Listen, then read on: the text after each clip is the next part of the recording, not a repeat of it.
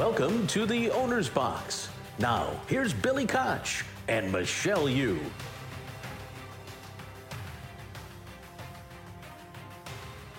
Thank you, Larry Colmus, and welcome to the Owner's Box. I'm Billy Koch, founder and managing partner of the Little Red Feather Racing Club. Joining me for another fun-filled episode is the wonderfully talented and gifted Michelle Yu.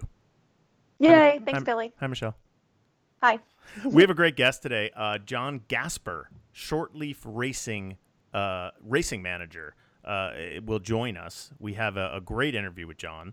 And Caddo River is on the Kentucky Derby trail after winning the Smarty Jones. Pretty cool, yeah, right? Super impressively, too. Yeah, super impressively. So we'll find out all about John. Speaking of Derby trail. Yeah. What do you got? We kind of have changed our show a little bit, so we're shortening it up and we're not doing all the race recaps. But can I just say Medina Spirit?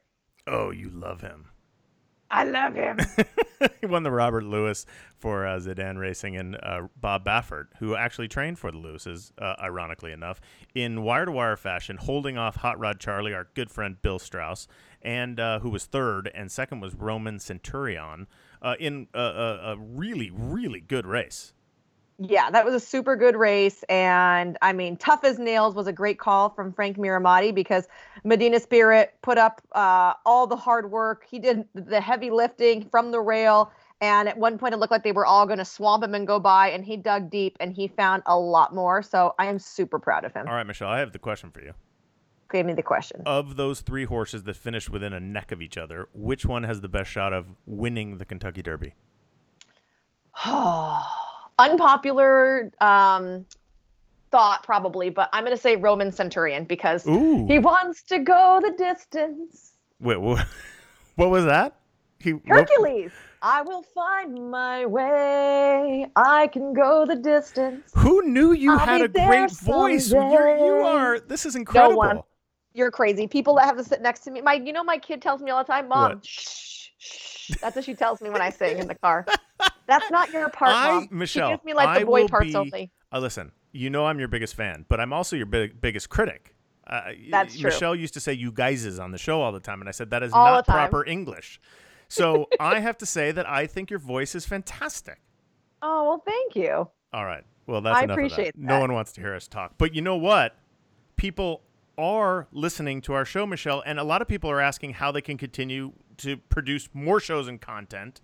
And...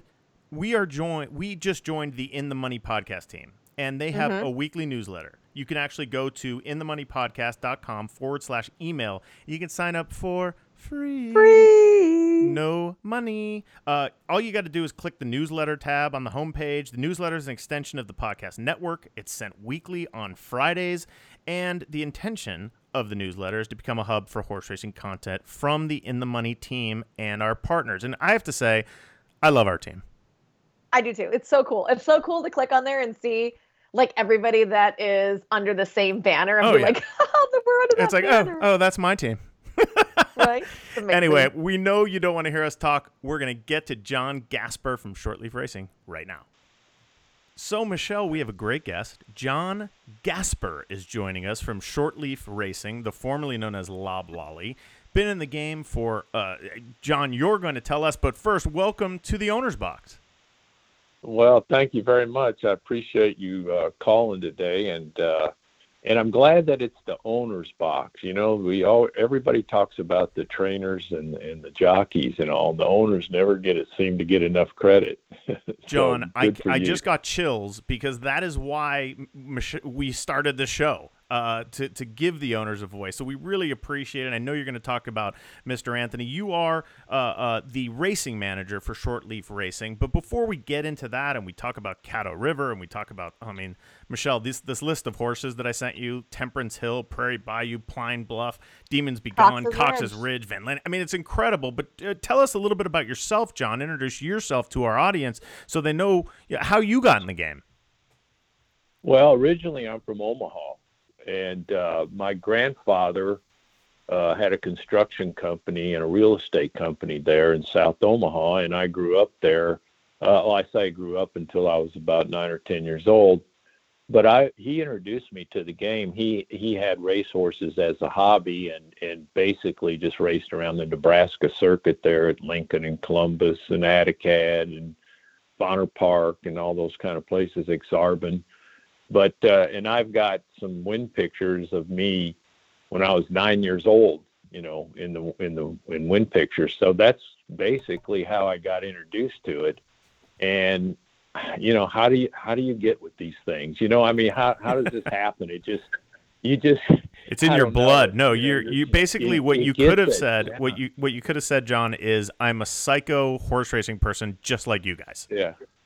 Yeah. Well, basically that's what everybody is that's in this business. You know, I don't know of anybody that's ever gotten out of the business for real. You know, they might've said that, but I don't know if they've ever actually got out of the business. So, but anyway, so I grew up around there, and then eventually my father worked for the federal government, and he was transferred to Kentucky to finish the interstate between Lexington and Frankfort. And so we leased Walmack Farm at the time. Oh wow. And so while I was going to school there, we had the farm, and then I was always wanting to racetrack. I always, you know, the racetrack was more, I was infatuated more with racetrack than I was with the farm life, even though, you know, it was great, but well, it's a little, the racetrack's a little more exciting, John, let's be honest. Right. Yeah, I mean, it is, and you know, especially when you're 17, 18 years old, and, you know, you see all these great horses that are running, and, you know, we were right there at Keeneland, and you get to go and watch them, and it just got, you know, so you just got bigger and bigger, and then eventually I, you know, kind of just left home and went on the racetrack, and started out, I guess, like everybody else does, you know, rubbing horses and learning and trying to soak in everything you could. And fortunately, I've, you know, been around a lot of good trainers and people that have taught me. And so that's kind of how it all just, you know, how it all graduated into what I am now, I guess, as a racing manager. But I mean, I was a jockey agent for years, and I trained horses for Dan Lassiter for a while. And I mean, I've done a lot of different things. I've also worked in the racing office for Howard Battle. I wanted to experience a lot of different aspects of the game. You know, I wanted to know how the racing office worked and how to write condition books, and that eventually helped me as a jockey agent and also as a trainer. So you know, as you well know, placing horses is a big part of the game. So. Absolutely. Michelle. John, we normally ask, you know, kind of about a really great experience or your favorite experience, you know, currently. But seeing as you go back to, I feel like, some of the really classic times of big name racehorses, can you give me a favorite memory of being on track for something that, you know, was phenomenal, like when you were growing up? Well, I don't know if exactly when I was growing up, but it was probably about 30 years ago, really, when Personal Ensign won the Breeders' Cup at Churchill Downs. Oh yeah. Yeah, I had Randy Romero's book at that time, and I'll never forget that race. I mean, I did going down the backside. I didn't give her a snowball's chance in hell, you know. And I mean, she was just struggling over the racetrack, and, you know, obviously, you know what happened from there. And it's one of the great calls too. Yeah, it was a great call. Michelle, can you do the call? Yeah. No, I can't do that one. John, I can't do that one. John, can you do the call, or no? Are we gonna pass on that? Oh, you know, yeah, I remember this part of it, you know, and I remember Tom Durkin saying, and she's you know, releasing a furious rally, you know, and I mean, incredible. It was. Obviously, it was a nose victory, and then that was the end of, you know, that was her retirement race, and that was it. And, you know, she, you know, talking about all the good horses that have been around Gopher Wand and all those good fillies that we had, and been fortunate enough to ride and been associated with. It's really, it's as much of a relief as it is a thrill sometimes, right? With those kind of horses, you know, that are expected to win.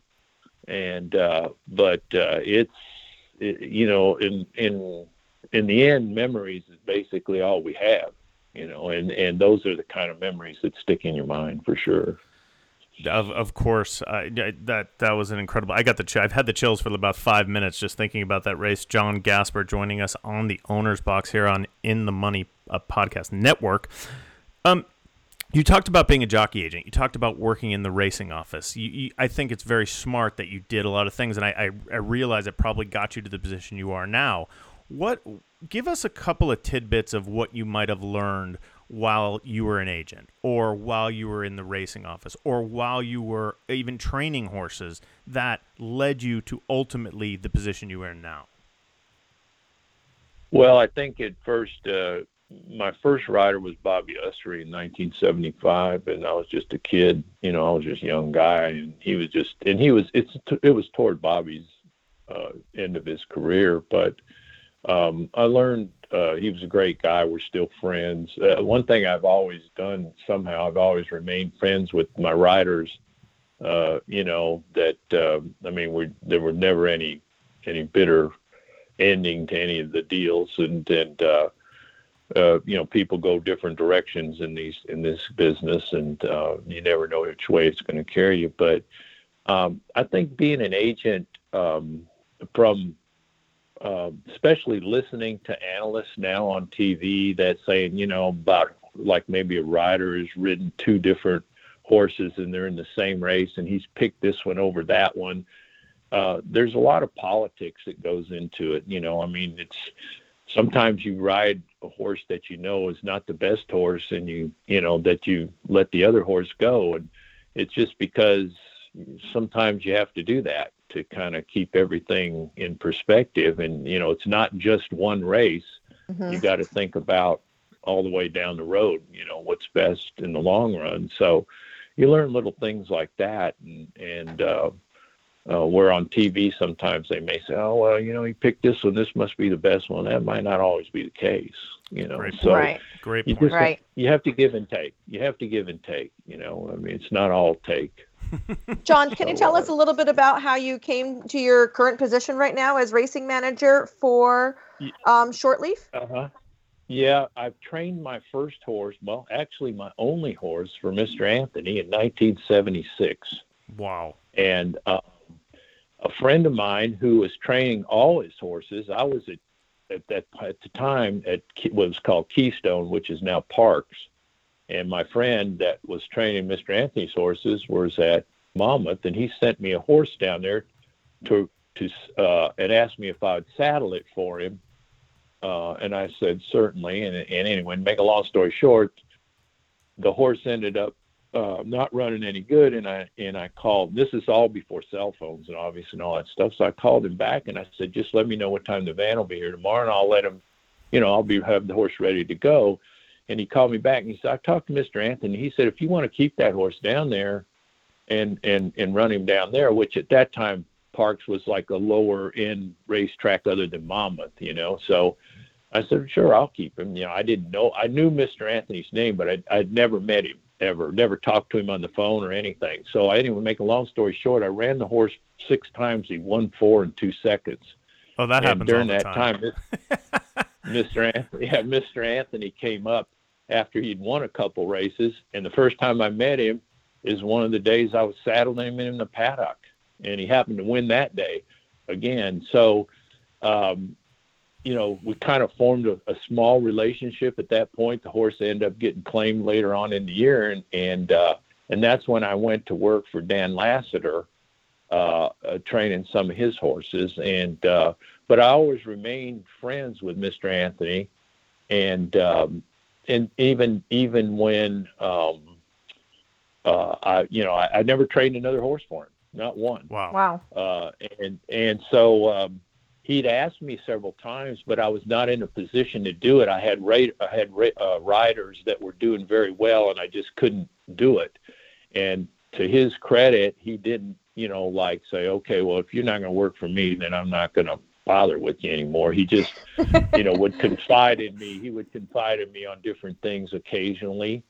And, you know, and one day, well, actually, Mr. Farish and I owned lanes at Bloodstock in 2000, and actually 1999. And we had Pine Bluff there at the farm. So I would call John Ed occasionally. You know, we kept in touch through the years, but nothing. And then one day he just called me and he said, are you still buying yearlings for people? I said, yeah. He said, well, can you buy me some yearlings? I said, well, certainly. And so I got lucky and bought a horse. Now it escapes my name, but he, but for like 40,000, and he ended up making about 600,000 or 700,000 for him. And he got a little more interested in the game. At that point, he didn't have a lot of horses. He had gone through a divorce, and the horses were all the mares and stuff were sold. So at that point, he, you know, we just got lucky and bought a few more, and then we bought a few more, and finally to the point where. You know, I'm kind of more full-time for him now in the last 4 or 5 years. So, you know, it's kind of how it developed. I still buy horses for other people. He lets me do that. Matter of fact, I'm going back to Lexington for the sale Monday and Tuesday, but I buy horses for the Russians also. And so, this was really in between, John, sorry, this is really in between then, like when after Loblolly was dispersed or phased out. So you have really been the shortleaf guy. Yeah, the pretty shortleaf guy. So, yeah. Yeah, I wasn't really involved that much with Loblolly, hardly at all. You know, and even though, you know, I knew the horses and I'd see him occasionally. And you know, at some point, Shug had the horses for a while. And then when Shug took the fifth job, and Shug and I are very close friends.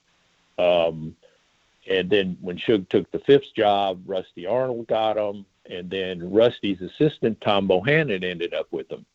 So it kind of got through a phase there where, you know, where I didn't really have that much to hardly anything to do with them, really. I mean, I had riders that rode those horses, but I didn't have anything to do with the, you know, actually the horses themselves. And a lot of Mr. Anthony's success were with homebreds.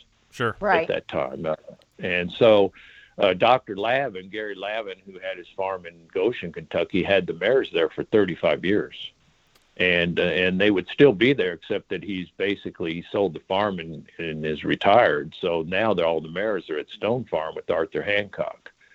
And so John is kind of listen, Michelle. Developed. John is dropping some serious names here. Deeper and I know. I mean, all of a sudden, the owner's box coming out of limestone. Yeah, John, you're really stepping up the class of our podcast.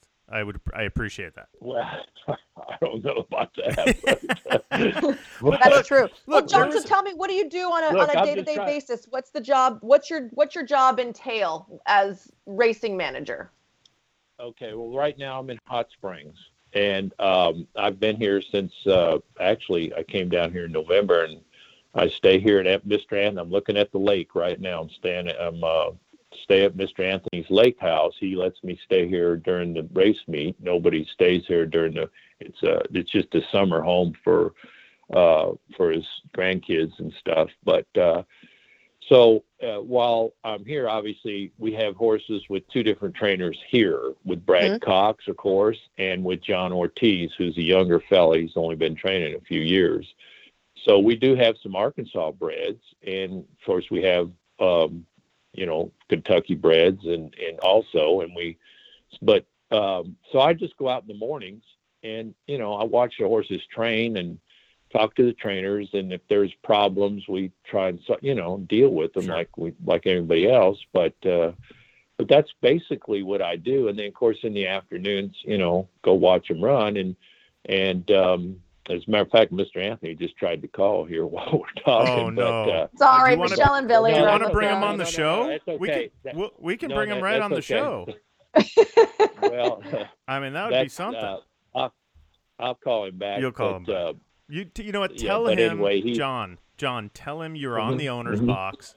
talking him up and giving good karma. You may not know this, but our show, we have great karma. If you come on the show, you will win a big race, probably, I would say, within the next 30 days. Do you agree with that, Michelle?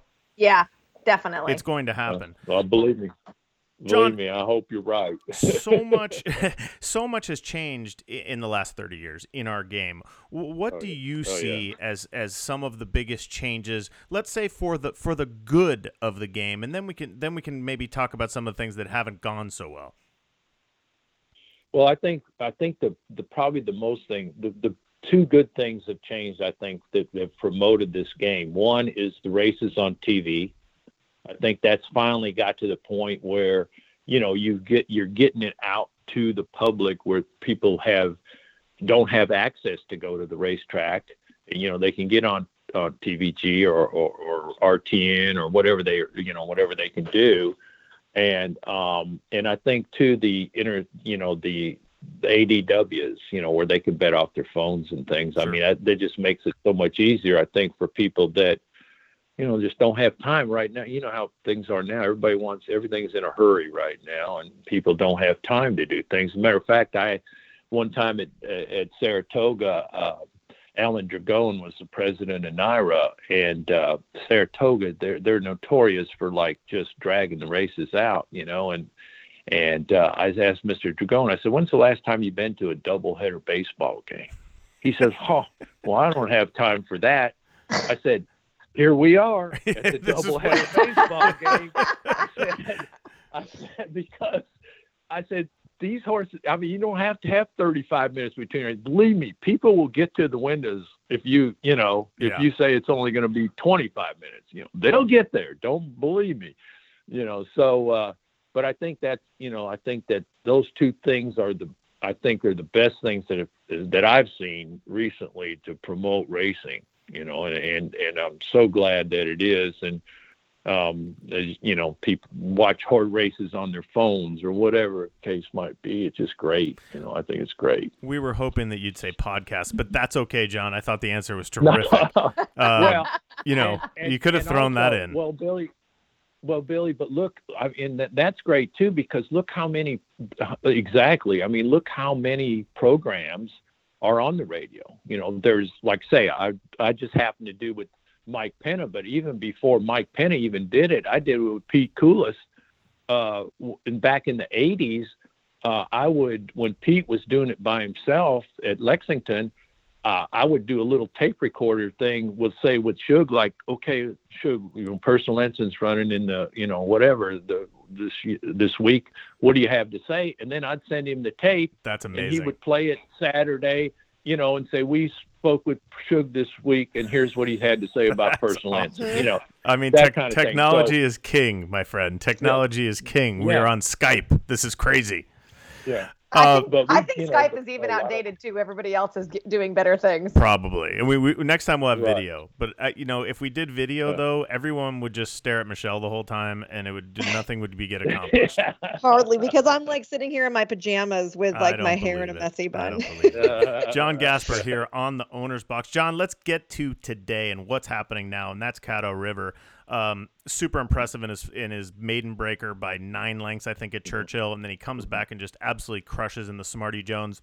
Wait, I want to interrupt you real quick because I just want to promote John Anthony real quick. Just that he's the only owner to win all 4 Kentucky Derby type prep races at Oaklawn Park. He leads the record with the most wins of the Southwest 3, the most wins in the Rebel 5, and the most wins in the Arkansas Derby also 3. And then, of course, he just added the Smarty Jones with Caddo River as well.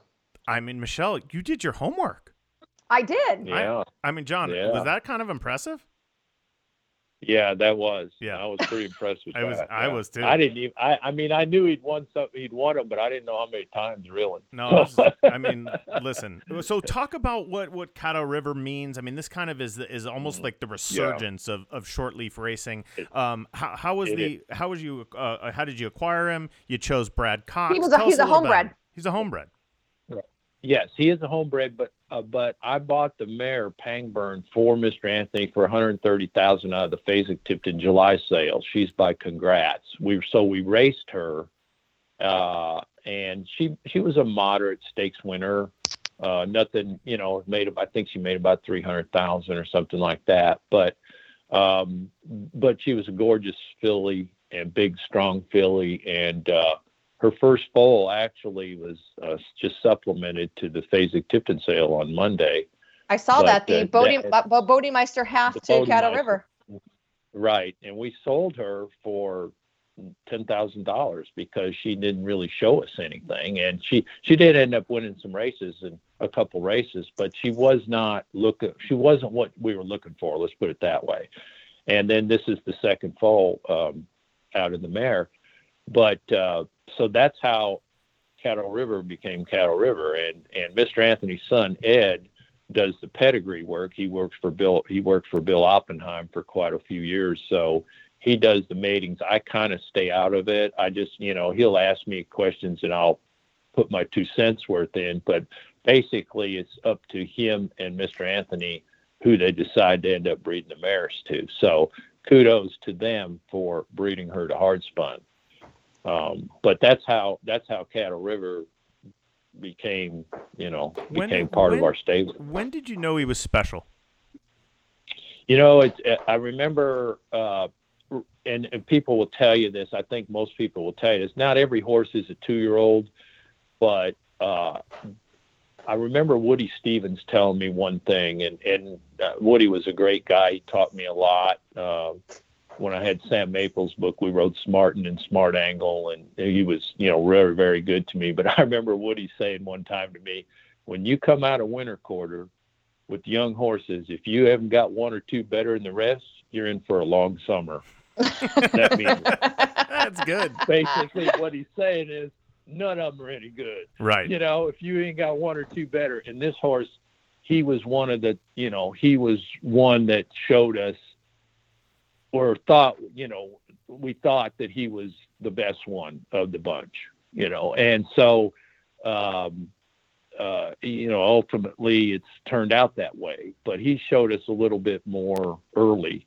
And I think, and Bobby Franklin and I were very good friends, and Bobby had horses for one of my Ukrainian clients for years. And it was the same way. I mean, you know, they tell you pretty quick whether they're the right ones or not. And for the most part, even though they may not win going 5 furlongs or 6 furlongs, but they kind of tell you that they are. And, yeah. It's interesting you say that, because he did have a couple of starts before he really turned it on. And I think it was his third mm-hmm. start that he won. And you mentioned this mm-hmm. before earlier in the interview, that we're in such a now society, right? We're breeding for speed. We want to win first time mm-hmm. out. It's actually mm-hmm. nice to see mm-hmm. someone with a little patience. Yeah, and we don't even send our horses. We don't even try to run our horses. I mean, if we make a start before Saratoga, that's rare. Sure. And you know, I mean, if they'll really have to be a horse that is very precocious for us. And we try and whether we buy horses or breed horses, we breed them for 2 turns, or try and buy them for 2 turns, because that's what Mr. Anthony likes. He's not too interested in winning the first race. He'd rather win, you know, we're trying to win the 8th race on Saturday, basically, is what we're trying to do. And obviously a lot of other people are too, but that's kind of our goal. So I think it's a great goal. This is one. He's been there before. Well, yeah, question about that from that angle. About you guys have had, or Mr. Anthony has had success in the Preakness and the Belmont, but so far Kentucky Derby has eluded him. Is that one of the goals that you have when you're looking at horses? Yeah, well, absolutely. I mean, I think that's, you know, obviously a lot of people's goal, but I hope, and Mr. Anthony's 81 years old, and, you know, I hope that at some point that we can get him to that, you know, to that hollowed ground right there at Churchill Downs. And it would be a great thrill for me if I had a part, you know, any part in doing that. That would be the ultimate, you know, the ultimate for me is to see him standing in that winner's circle with the roses wrapped around whomever, you know, whatever horse it might be. Well, so hopefully it'll be Caddo River, and because he's on the trail. Right, what's next for Caddo? Right now, Brad and I were, we've talked this morning. Well, we've talked the last 3 or 4 days, and so far he's knock on wood, he's done great. He's come out of his race great.